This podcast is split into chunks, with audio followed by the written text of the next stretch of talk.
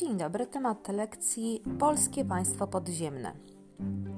Dzisiaj zastanowimy się w takim, e, w tym całym naszym wykładzie, zastanowimy się e, nad temat, e, jakie były początki konspiracji w Polsce i nie tylko, tak? Jakie było Polskie Państwo Podziemne, co to w ogóle było Polskie Państwo Podziemne Tutaj porozmawiamy sobie m.in. o Armii Krajowej, czym były tajne komplety i mały sabotaż mm, i oczywiście jakie były akcje zbrojne polskiego podziemia. Dodatkowo zastanowimy się nad konfliktem polsko-ukraińskim na Wołyniu, a także czym był plan Burza i tak e, wymieni się do opracowania powstanie warszawskie, więc dzisiaj tylko tak dosyć e, szybko na temat tego powstania warszawskiego, tak? E, jakie, e, dlaczego mm, pewne kontrowersje budzi powstanie warszawskie, jakie są argumenty zwolenników, jakie są głosy krytyczne. E, no i tutaj tym dzisiaj skutkami powstania warszawskiego zakończymy. Więc moi, moi drodzy, słuchajcie, jeżeli chodzi o początki konspiracji, klasa pierwsza C oczywiście miała łatwiej, ponieważ jakby tutaj te informacje już też otrzymała w Muzeum II Wojny Światowej. No ale trzeba tutaj e, sobie powiedzieć, że dnia 27 września 1939 roku, jeszcze zanim skapitulowała Warszawa, naczelny wódz, e, jeszcze wtedy marszałek Edward e, Śmigłyryc, powołał do życia tajną organizację wojskową i polityczną. I ta tajna organizacja nazywała się Służba Zwycięstwu Polski SZP. E, na czele stanął generał Michał e, Karaszewicz-Tokarzewski. Zadaniem tego ugrupowania było przygotowanie kraju do działań konspiracyjnych, czyli takich e, mających na celu właśnie tutaj walkę w podziemiu, tak, z, z przeciwnikiem, tutaj z, z, z okupantem. Ale trzeba wspomnieć, że organizacja ta była, ta była zdominowana przede wszystkim przez działaczy sanacyjnych, no i to nie spotkało się z dobrą, nie spotkało się z aprobatą oczywiście nowych władz na, polskich na emigracji. Dlatego 13 listopada 1939 roku premier i naczelny wódz generał Władysław Sikorski rozwiązał struktury y, Służby Zwycięstwu Polski i powołał na to miejsce Związek Walki Zbrojnej ZWZ. E, komendantem y, głównym Związku Walki Zbrojnej e, został przebywający w tym czasie w Paryżu generał Kazimierz Sosnkowski. A na obszarze tym okupowanym przez Niemców e, związek, e, na czele Związku Walki Zbrojnej stanął pułkownik Stefan Rowecki, pseudonim Grot. E, na ziemiach zajętych przez Związek Radziecki, czyli to było na, e, na terenie przez e, Niemców, natomiast na terenie tych zajętych przez Związek Radziecki stanął generał Michał Karaszewicz-Tokarzewski. Natomiast właśnie Michał, generał Michał Karaszewicz-Tokarzewski został aresztowany przez NKWD. No i oczywiście ze względu na te trudności komunikacyjne między emigracją a krajem, trzeba powo- powołać było nową postać, tak? Dlatego 30 czerwca 1940 roku funkcję e, komendanta głównego Związku Walki Zbrojnej mm, przejął przebywający w tym czasie e, w, tym kra w, w kraju okupowanym e, i, awansow i awansowanym zresztą do stopnia generała Stefan Grot Rowecki. Tutaj trzeba pamiętać, słuchajcie, Związek e, Walki Zbrojnej było, był przede wszystkim organizacją wojskową, a jego głównym zadaniem było prowadzenie operacji militarnych i przygotowanie powszechnego powstania. A bieżące działania polegały na prowadzeniu wywiadu, akcji propagandowych. Akcje zbrojne były, e, słuchajcie, ograniczone z powodu represji, jakie spadały na ludność cywilną za wszelkie jakieś takie działania militarne. E, I teraz uwaga, że mam nadzieję, że będzie Wam się kojarzyło e, dosyć e, szybko, ponieważ 14 lutego, czyli w te nasze walentynki, tak, 1942 roku Związek Walki Zbrojnej został zmieniony, a właściwie jego nazwa, tak, bo sama struktura została ta sama, tylko nazwa została zmieniona na Armię Krajową, czyli AK. Co było zadaniem Armii Krajowej? Przede wszystkim odbudowa niepodległego państwa, polskiego poprzez walkę zbrojną. I ta organizacja miała charakter masowy czyli e, stale rozwijała swoje struktury zarówno w generalnym gubernatorstwie, jak i na tych ziemiach, które były załączone bezpośrednio do e, Rzeszy. Od 1940 roku prowadzono akcję e, scalaniową, którym celem było skupienie całego zbrojnego podziemia w ramach właśnie ZWZ-AK. Ponieważ część partii politycznych założyła własne organizacje przeznaczone do walki z okupantem, no i właśnie, należało się zastanowić, e, czy w podziale, czy raczej razem e, powinno się dążyć do, e, do uwolnienia ziem polskich spod panowania dwóch okupantów. Dlatego były próby jakby tutaj scalenia. W 1942 roku Komendzie Głównej Armii Krajowej podporządkowała się większość oddziałów NOW, a pozostałe wraz ze Związkiem Jaszczurzem utworzyły Narodowe E, siły zbrojne. Mm. I teraz tutaj słuchajcie, e, tak zwane NSZ. E, tutaj w, w, oczywiście w jej szeregach znalazły się również uderzeniowe bataliony kadrowe. W 1943 roku Armia Krajowa podporządkowała sobie też większość batalionów chłopskich, a rąk później też Narodowe Siły Zbrojne.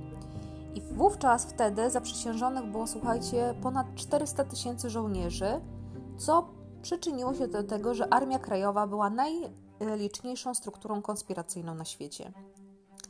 E, poza nią, oczywiście poza Armią Krajową, było jeszcze całe podziemie komunistyczne, a także nieliczne oddziały sanacyjne, no i niektóry, niektórzy narodowcy również prowadzili swoją. E, Tutaj z tych najważniejszych e, formacji e, i partii politycznych z, te, z tego okresu to oczywiście PPS, tak? I przywódcą był tutaj Kazimierz Purzak i Mieczysław Niedziałkowski. I do formacji zbrojnych ich należała Gwardia Ludowa, a także oddziały wojskowego e, pogotowia powstańczego socjalistów. Jeżeli chodzi o stronnictwo ludowe, to Maciej Rataj, Stefan Korboński i bataliony chłopskie. Jeżeli chodzi o stronnictwo narodowe, to tutaj przywódcą był głównie E, Mieczysław e, Trajdos i Aleksander Dębski i tutaj była właśnie Narodowa Organizacja Wojskowa, skrót NOW, o którym już Wam wcześniej powiedziałam. Stronnictwo Pracy, e, przywódcą był tutaj Cyryl Ratajski i Jan Stanisław Jankowski i oni mieli organizację wojskową Unii. Organizacja Polska Kryptonim Szaniec mm, stał na czele Tadeusz Salski i oni mieli powołaną formację zbrojną Związek Jaszczurzy. E, Konfederacja Narodu, czyli ONR, mm, Falanga, stało na czele w tym czasie Bolesław Piasecki i e, uderzeniowe bataliony kadrowe. No i Polska Partia Robotnicza, tutaj Marceli Nowotko i Władysław Gomułka, o którym jeszcze będziemy mówić, e, powołali Gwardię Ludową, a od 1944 roku była to Armia Ludowa. I co tutaj, słuchajcie, trzeba wiedzieć yy, jeszcze o tej konspiracji naszej. Więc ruch oporu na ziemiach polskich rozwijał się dosyć szybko i żywiołowo. Tuż po klęsce wrześniowej w kraju spontanicznie powstało około 300 organizacji konspiracyjnych, które jednak w większości z powodu braku wyszkolenia yy, ich założycieli zostały szybko wykryte i oczywiście zlikwidowane. E, działały też oddziały partyzanckie, mm, no między innymi tutaj e, oddział Hubala, E, jeżeli chodzi o to działanie e, partyzanckie, tak, e, które zakładali najczęściej oficerowie z rozbitych jednostek, nie mogąc się przedostać za granicę, często decydowali się na kontynuowanie walki z wrogiem w podziemiu. Na obszarach okupowanych przez Niemców sławił się oczywiście, tutaj już Wam wspomniałam, oddział majora Henryka Dobrzeńskiego, pseudonim Hubal. Ugrupowanie to odniosło kilka zwycięstw nad Niemcami, jednak ostatecznie 30 kwietnia 1940 roku e, podczas bitwy w okolicach Anielina partyzanci zostali zaskoczeni przez przeciwnika, a ich e, dowódca wtedy mm, brutalnie został mm, zamordowany. Po tym wydarzeniu oddział się oczywiście rozpadł, bo nie miał przywódcy duchowego i mentalnego i, i militarnego. W tym samym czasie na terenach okupowanych przez Sowietów działał podpułkownik Jerzy Dąbrowski, pseudonim Łupaszka. E, no i także jego grupa została rozbita.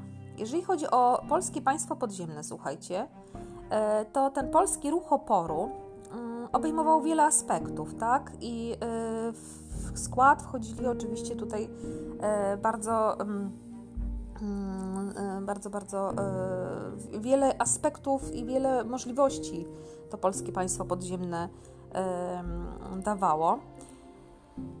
W kraju nie tylko prowadzono czynną walkę z okupantem, ale działały także partie polityczne. No, najbardziej aktywnych e, oczywiście Stronnictwo Narodowe, e, kryptonim Kwadrat. E, teraz będą oczywiście kryptonimy, więc zwróćcie na to uwagę, czyli mm, partie polityczne, tak, które działały na terenie okupowanego kraju. Stronnictwo Narodowe, kryptonim Kwadrat. Stronnictwo Ludowe, kryptonim Trójkąt, tak? E, PPS przemianowane zostało na Wolność, Równość, Niepodległość i pseudonim Koło e, oraz Stronnictwo Demokratyczne Prostokąt. E, stowarzyszenia te oprócz SN weszły w skład Politycznego Komitetu Porozumiewawczego, czyli PKP, który w kwietniu 1940 roku został uznany przez rząd na uchodźstwie za polityczną reprezentację okupowanego kraju. W 1943 roku PKP przekształcono w krajową reprezentację polityczną, a już w styczniu 1944 roku w rodzaj e, takiego podziemnego parlamentu, który nazywany był Radą Jedności Narodowej. Tworzenie podziemnej administracji państwowej zajmowało się od grudnia 1940 roku delegatura rządu Rzeczpospolitej na kraj i e, podlegało, podlegało jej m.in. kierownictwo walki cywilnej.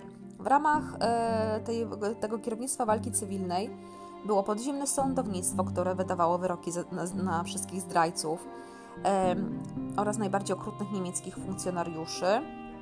E, no i pierwszym delegatem rządu na kraj w randze tak, wiceministra był oczywiście Cyryl Ratajski, wyznaczony 3 grudnia 1940 roku.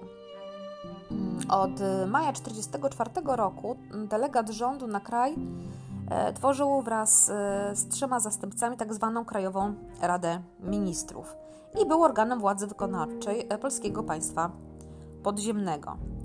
Jeżeli chodzi o samego Cyryla Ratajskiego, słuchajcie, przed wojną on był prezydentem Poznania, no i ministrem spraw wewnętrznych a stanowisko delegata pełnił od, od, do 5 sierpnia 1942 roku, kiedy to złożył dymisję. E, jeżeli chodzi o te ministerstwa, o te departamenty tak, oraz administrację, przy tym również przy delegaturze działał e, Departament Informacji, e, którego celem było oczywiście wydawanie podziemnej prasy. Łącznie, słuchajcie, w tym czasie wydawano aż 1700 tytułów tak, w, e, powielanych w tysiącach egzemplarzy. Tutaj jeszcze, słuchajcie, trzeba powiedzieć o pewnych takich e, ważnych kwestiach, jakim były tajne komplety. Bo wiemy, że w ramach planów zniszczenia polskiej inteligencji e, represje objęły również nauczycieli. Byli oni brutalnie mordowani, osadzani w obozach koncentracyjnych i więzieniach. I dlatego już w październiku 1939 roku powstała tajna organizacja nauczy nauczycielska. E, skrót TON. Jej celem było organizowanie tajnego nauczania, czyli tak zwanych właśnie komplet, e, pomoc więzionym e, oraz ukrywanie osób poszukiwanych przez okupantów. Działacze TON kierowali, kierowali także Departamentem Oświaty i Kultury przy delegaturze oczywiście rządu Rzeczpospolitej na kraj. No i zorganizowane przez TON tajne nauczanie na wszystkich poziomach, słuchajcie, obejmowało ponad 1 milion uczniów szkół podstawowych oraz około 100 tysięcy licealistów. W konspiracji działały również uczelnie wyższe, tutaj m.in. Uniwersytet Warszawski, Politechnika Warszawska czy Uniwersytet Jagielloński. Oczy, oczywiście zajęcia odbywały się w domach prywatnych, a za udział wiemy co groziło, tak? Śmierć, więzienie lub obóz koncentracyjny, więc trzeba było naprawdę nieźle się sprężyć, żeby objąć e, tutaj tym kształceniem jak największą grupę Polaków. Jeżeli chodzi, słuchajcie, dalej e, mm, o strukturę i działalność e, Związku Walki Zbrojnej oraz Armii Krajowej, no to przede wszystkim ich jakby ta działalność była kierunku sabotażu oraz dywersji. Te dwa pojęcia proszę normalnie przy okazji II wojny światowej i polskiego państwa podziemnego, żeby Wam nie znikało i żebyście rozumieli, tak? Sabotaż i dywersja. No i oczywiście w celu obniżenia jego morali powstało Biuro Informacji i Propagandy. E, w ramach akcji N Wydawało m.in. niemieckojęzyczne gazetki, których informowano o zbrodniach nazistów, bombardowaniu niemieckich miast oraz zapowiadało plany ukarania zbrodniarzy. Biuro starało się także przeciwdziałać propagandzie komunistycznej i sowie sowieckiej. I ta akcja nazywała się akcją Antyk. Działały, słuchajcie, podziemne drukarnie Biura Informacji i Propagandy. Do jego zadań należało informowanie ludności w kraju o decyzjach rządu w Londynie. E, no i tutaj duże też znaczenie mieli oczywiście cichociemni, którzy też, była to specjalna taka e, e, grupa spadochroniarzy, którzy też z tajną mm, misją ruszali tak, do, do ziemi okupowanej, żeby przekazać jakie są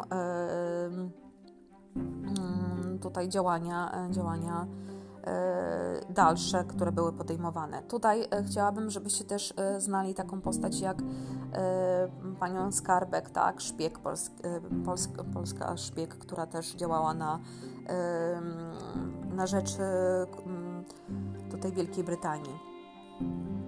No i oczywiście tutaj celem też tej podziemnych drukarni i Biura Informacji Propagandy było również e, dokumentowanie zbrodni okupanta.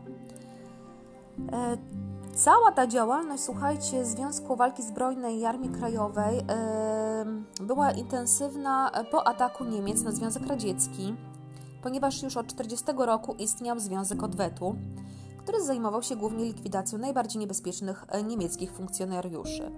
W 1941 roku ponadto powołana została struktura dywersyjna o kryptonimie Wachlarz. Do jej zadań należało prowadzenie działań dywersyjnych i wywiadowczych na wschód od polsko-radzieckiej granicy. Mm, no i oczywiście trzecią grupą były grupy szturmowe Szarych Szeregów. A Szare Szeregi to oczywiście kryptonim Związku Harcerstwa Polskiego. E, do grup szturmowych należeli ci harcerze, którzy ukończyli 17 lat. Specjalizowali się oni w roznoszeniu ulotek podziemnych wydawnictw, e, malowaniu antyhitlerowskich haseł na murach, typu e, tylko świnie siedzą w kinie, czy e, swastyka powieszona, czy nawołując do tego, żeby, e, żeby pracować na rzecz okupanta znacznie wolniej, albo robić akcje właśnie takie sabotażowe, czyli niszczenie tutaj produkowanych karabinów maszynowych, tak, albo robienie feralnych karabinów maszynowych. Więc to to właśnie e, akcje Szarych Szeregów to można powiedzieć takie akcje polskich graficiarzy, tak? którzy, którzy wyrażali też e, swój bunt e, i w ten sposób też nawoływali, podnosili morale społeczeństwa oczywiście polskiego. Z połączenia tych trzech organizacji w 1943 roku powstało kierownictwo dywersji, czyli KEDYW, pod dowództwem pułkownika Emila Fieldorfa, pseudonim Nil. E, I tutaj słuchajcie, mm, wzmocnieniem dla struktur konspiracyjnych oczywiście byli już wspomniani przeze mnie cichociemni, czyli przerzuceni e, do kraju drogą lotniczą żołnierze polscy, przeszkoleni e, do, do wykonywania zadań specjalnych w Wielkiej Brytanii. Było ich ponad 300 i słuchajcie, była wśród nich jedna kobieta, to była generał Elżbieta Zawadzka. Jej historię też polecam do przestudiowania prywatnego. E, bardzo ważną częścią pracy Związek e, Walki e, Zbrojnej Armii Krajowej była również działalność wywiadowcza i kontrwywiadowcza. I tutaj właśnie o tej on, może Skarbek nie działała w, w ramach tego wywiadu polskiego, ale działa w ramach wywiadu Wielkiej Brytanii i też polecam jej historię. Jest też ta historia, w, jeżeli chodzi o Skarbek, jest historia przedstawiona przez Drewniaka, więc zapraszam w historii bez cenzury. Mm, tutaj słuchajcie, Polacy oczywiście przekazywali aliantów, aliantom m.in. o informacje o przygotowaniach III Rzeszy do ataku na Związek Radziecki. Tutaj Skarbek była taką postacią, która rzeczywiście e, przekazała dokładne informacje. E, mało tego, też przekazywali lokalizację produkcji rakiet V1 oraz przyjęli e, niewypał rakiety V2. E, to tak z tych akcji, słuchajcie, e, dywersyjnych. Pod koniec oczywiście e, i sabotażowych, pod koniec 1942 roku Armia Krajowa nasiliła działalność dywersyjną.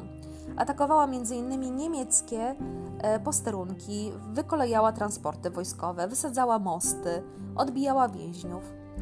Oczywiście na te zmiany jakby tutaj też działalności i zahamowanie sukcesu Wehrmachtu wpłynęło to, to właśnie, że Wehrmacht musiał przerzucić swoje e, wojska do walki na froncie wschodnim, tak? I dzięki temu Armia Krajowa też jakby swoje działanie bardziej rozszerzała. W lipcu 1943 roku tworzono kierownictwo walki podziemnej, której koordyn która koordynowała działanie przeciwko okupantowi.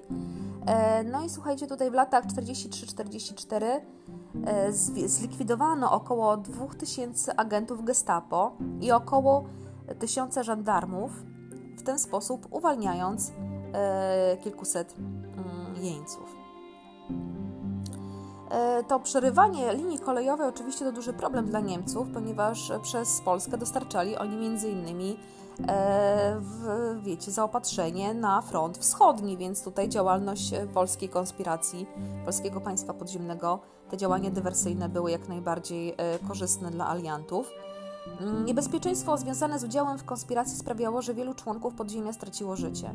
Szacuje się, że z rąk, słuchajcie, okupantów zginęło około 60 tysięcy żołnierzy Armii Krajowej.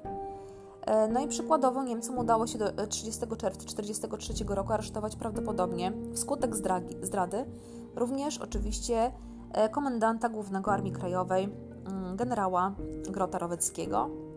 E, którego zamordowali po wybuchu powstania warszawskiego.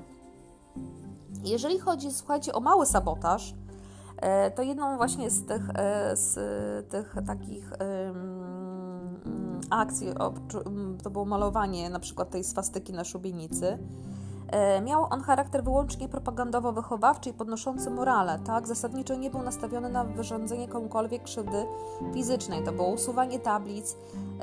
Kamienie na szaniec jest świetną lekturą o tym, jak właśnie działał mały sabotaż szarych szeregów. No i tutaj antyhitlerowskich haseł typu tylko świnie siedzą w kinie, wrzut oczywiście gazów, jeżeli ktoś siedział w tym kinie i oglądał propagandowe filmy hitlerowskie, ośmieszaniu roz, e, rozporządzeń, wstawianiu e, różnych śmiesznych skojarzeń, tak? Czy ten żółw właśnie, że praca dla e, okupanta jak, naj, jak najwolniejsza. Oczywiście wys, wysyłanie ostrzeżeń, tak? W ramach tego też zachęcano Polaków do powolnej i niesolidnej pracy i oczywiście niedbałego wykonywania zarządzeń. Poza tym, słuchajcie, podziemie informowało o sposobach uszkodzenia maszyn, i narzędzi oraz niszczenia surowców w sposób uniemożliwiający oczywiście wykrycie sprawców czy zrzucanie flag, czy zmienianie oczywiście pomników polskich, e, czy nie, te, które zostały zmienione przez Niemców na ich własne, a umieszczenie właściwych tablic, jak było z Kopernikiem na przykład, tak? Z czasem w ramach małego sabotażu zaczęto też stosować e, wybijanie szyb fotografom umieszczającym na wystawie zdjęć Niemców, E, oblewające e, żerącymi środkami odzieży kobiet spacerujących z okupantami, e, czy zrywanie niemieckich flag i oczywiście zastępowanie ich polskimi. No i ten gaz łzawiący, tak oczywiście, który i substancje wywołujące wymioty w kinach propagandowych to jak najbardziej. Ci, którzy oczywiście czytali prasę niemiecką, ta prasa niemiecka była nazywana gadzinówkami, więc szereg, szereg y, jakby takich działań, tych małych, małego sabotażu miało też na celu pokazania, że Polska po prostu dalej walczy. A akcje zbrojne, słuchajcie, polskiego podziemia, więc y, oczywiście tutaj aktywność komunistyczna Gwardii Ludowej w 1942 roku y, jakby zmusiła Armię Krajową do, do innej organizacji, do innej walki, tak? E, bo Gwardia Ludowa miała zapobiec powstaniu, E, I oczywiście tutaj komunistyczna propaganda, e, oczywiście też jako e, Armię Krajową pokazywała, że to organizacja, która unika walki i stoi z bronią u nogi. Dlatego zaczęto intensy intensyfikować też akcje wymierzone w okupanta. To, co Wam już wcześniej mówiłam, to linie kolej, wysadzanie linii kolejowej. Od czerwca 1942 roku do listopada 1944 zorganizowano ponad 3200 e, akcji dywersyjno-sabotażowych. E, no to to wysadzanie torów, mostów, e, całych dworców, słuchajcie. W czasie akcji pod kryptonimem Wieniec w 1942 roku, to jest październik 1942 roku, zniszczono wszystkie linie na trasach wylotowych z Warszawy. Powtórzono tą jeszcze taką akcję w noc sylwestrową z 42 na 43 roku i to była akcja Wieniec 2.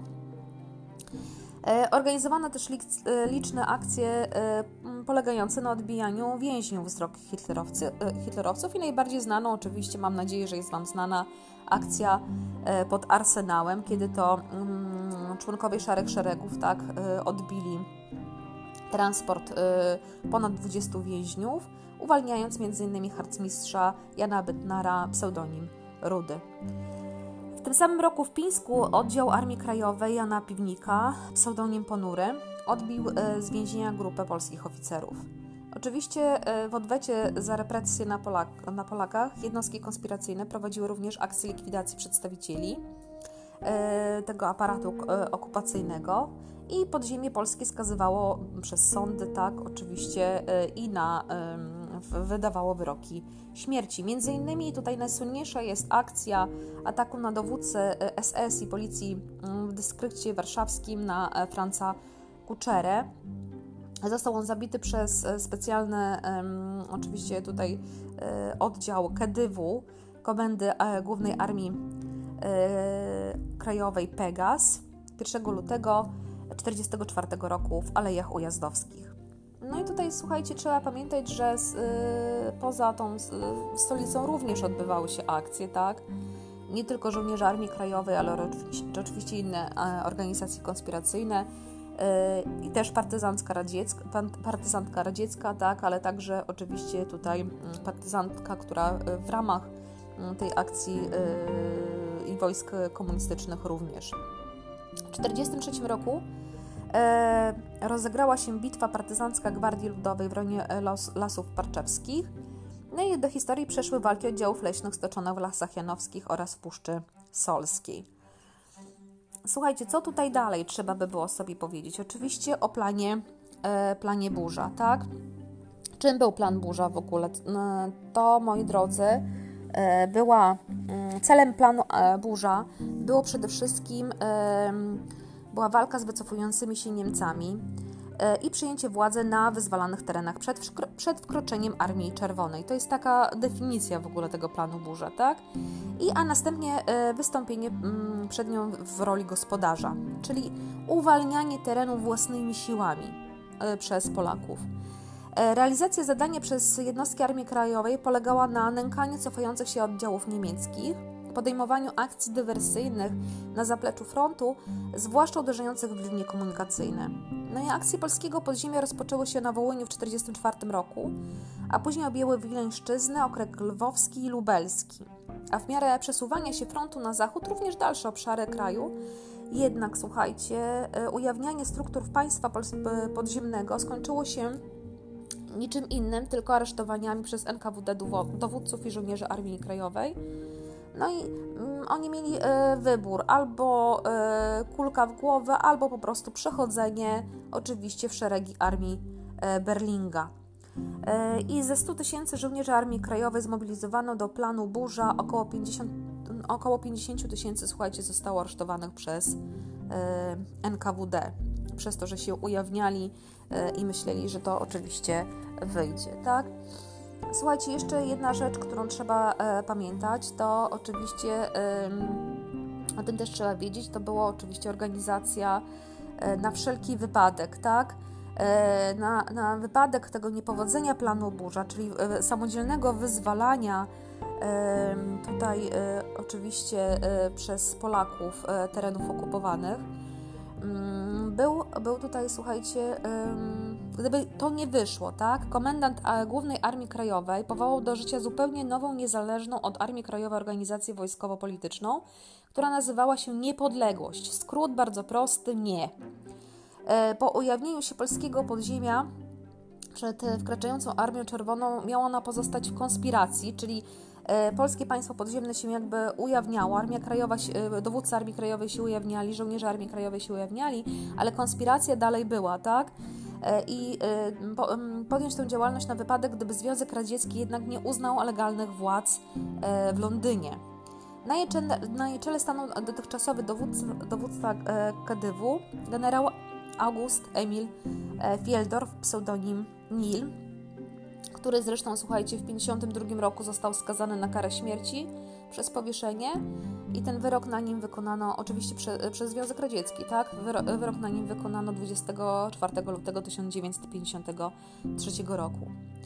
E, ale chciałam Wam powiedzieć, że tworzenie siatki mm, tej niepodległości, tak? Nie ukończona przed rozpoczęciem akcji burza i dlatego w tych strukturach znalazło się e, wielu członków e, Armii Krajowej. Po aresztowaniu przez NKWD ujawnionych żołnierzy Armii Krajowej komuniści wpadli także na trop nie, no i co oznaczało oczywiście e, ograniczenie jej działalności. E, co dalej, słuchajcie? No, oczywiście e, trzeba wiedzieć, że mm, realizacja planu jeszcze burza, to już Wam wspomniałam, że zaczęła się na Wołyniu w 1944 roku e, i kiedy to mm, Armia Czerwona przekroczyła granicę polsko-radziecką, oczywiście oddziały Armii Krajowej wzięły udział w wyzwoleniu Lwowa, Wilna, Białostoczyzny i Lubelszczyzny. E, no i wszędzie ten tak samo wyglądało, tak? Przebieg wydarzeń był podobny. Po zakończeniu walk oddziały Armii Krajowej były rozbrajane, a oficerowie deportowani w głąb Związku Radzieckiego. Żołnierzom proponowano wstąpienie do armii Berlinga albo więzienie. No i wieści o tym e, trafiały do Komendy Głównej Armii Krajowej w Warszawie, co spowodowało, spowodowało jakby zrewidowanie całych koncepcji dotychczasowych, tak? Co dalej, jeżeli e, plan burza nie, wypa nie wypali, a nie wypalał. E, dlatego postanowiono samodzielnie oswobodzić po prostu Warszawę i wy, wystąpić w ten sposób też wobec wkraczających Sowietów. Jako ten gospodarz, a nie jako wyzwalany. I dnia 31 lipca komendant główny Armii Krajowej, generał Bur Komorowski, otrzymał jak się później okazało, niesprawdzony meldunek, że na przedpolach Pragi pojawiły się pierwsze oddziały Armii Krajowej. Wówczas pod wpływem argumentów generała Leopolda Okulickiego wydał rozkaz podjęcia walk. No i 1 sierpnia o godzinie 17, tak zwanej godzinie W, w Warszawie wybuchło powstanie. E, do walk w pierwszych dniach powstania przystąpiło około 23 tysięcy żołnierzy z warszawskiego okręgu Armii Krajowej. I tutaj dowódcą do zapamiętania jest oczywiście pułkownik Antoni Chruściel, pseudonim Monter. E, bronią dysponowało tylko około 4 do, 4 do 10% e, powstańców. No i e, oczywiście, a wielu miało jedynie pistolety lub pojedyncze granaty. To tak jak wyobraźcie sobie, byście szli na wojnę i co dziesiąty właściwie miał tylko mm, jakokolwiek broń. No i dlatego słuchajcie, też był, powstał taki plakat yy, charakterystyczny właśnie tutaj z taką trupią, yy, trupią czachą z, z hitlerowskim yy, hełmem, tak, i że każdy pocisk, jeden Niemiec, to jakby też mm, wzywało do takiej pewnej oszczędności amunicji. Większość broni maszynowej została wywieziona z miasta w lipcu, gdy jeszcze nie planowano w ogóle powstania, tak? Tylko planowano akcję burza. Dla Niemców wybuch powstania oczywiście nie był zaskoczeniem, oni oczekiwali od dłuższego czasu, że powstanie w ogóle będzie. Mimo to nie spodziewali się, że aż tak duża liczba powstańców będzie i jak, nie spodziewali się takiej wielkiej determinacji. E, przez pierwsze cztery dni to do Polaków należała inicjatywa strategiczna. Dzięki temu Armia Krajowa oraz e, wspierające je inne organizacje konspiracyjne zajęły większość śródmieścia, e, Stare Miasto, Powiśle, Żoliborz, Wolę i Mokotów. E, tutaj opanowane przez nie dzielnice były jednak odcięte wzajemnie od siebie i to jakby też e, nie, nie pomagało. Mm, w ludność Warszawy zaczęła oczywiście budować w tym czasie też barykady. Mm, no i słuchajcie, oczywiście tutaj e, większość tego uzbrojenia, wracając do tego, to zostało po prostu zdobyte na tych Niemcach, którzy e, zginęli albo zostali aresztowani, ale najczęściej. E, no i jeszcze trzeba dodać, powstańcy liczyli na to, że jakby otrzymają pomoc ze strony aliantów, ale Stalin od początku wiedział, że to powstanie jest skierowane również przeciwko niemu, dlatego zabronił aliantom korzystania z własnych lotnisk, żeby dostarczyć broń powstańcom. E, przebieg powstania to oczywiście powstanie rozpoczęło się 1 sierpnia 1944 roku o godzinie 17, tak zwana godzina W. W momencie wybuchu walk, to już Wam powiedziałam, ile osób miało w ogóle broń. E, siłami powstańców dowodzili Tadeusz Komorowski, przepraszam, pseudonim Bur i e, oczywiście pułkownik Antoni Chruściel, pseudonim Monter. E, słuchajcie, tutaj jeszcze raz przypomnę właśnie tak. E, część Woli, Stare Miasto, Śródmieście, e, Powiśle, Dolny Mokotów, Żoliborz. Tutaj, jeżeli chodzi o lotniska i mosty, koszary, oczywiście te punkty strategiczne jednak dalej pozostawały w rękach Niemców. No i oczywiście próbą, próbą, próba opanowania Pragi zakończyła się również porażką. Dowództwo nad wojskami niemieckimi w mieście przejął Erich, Erich von Den, Denbach-Zelewski i miał on, słuchajcie, do dyspozycji około 50 tysięcy żołnierzy wyposażonych w czołgi, artylerię i jeszcze wspieranych oczywiście przez lotnictwo.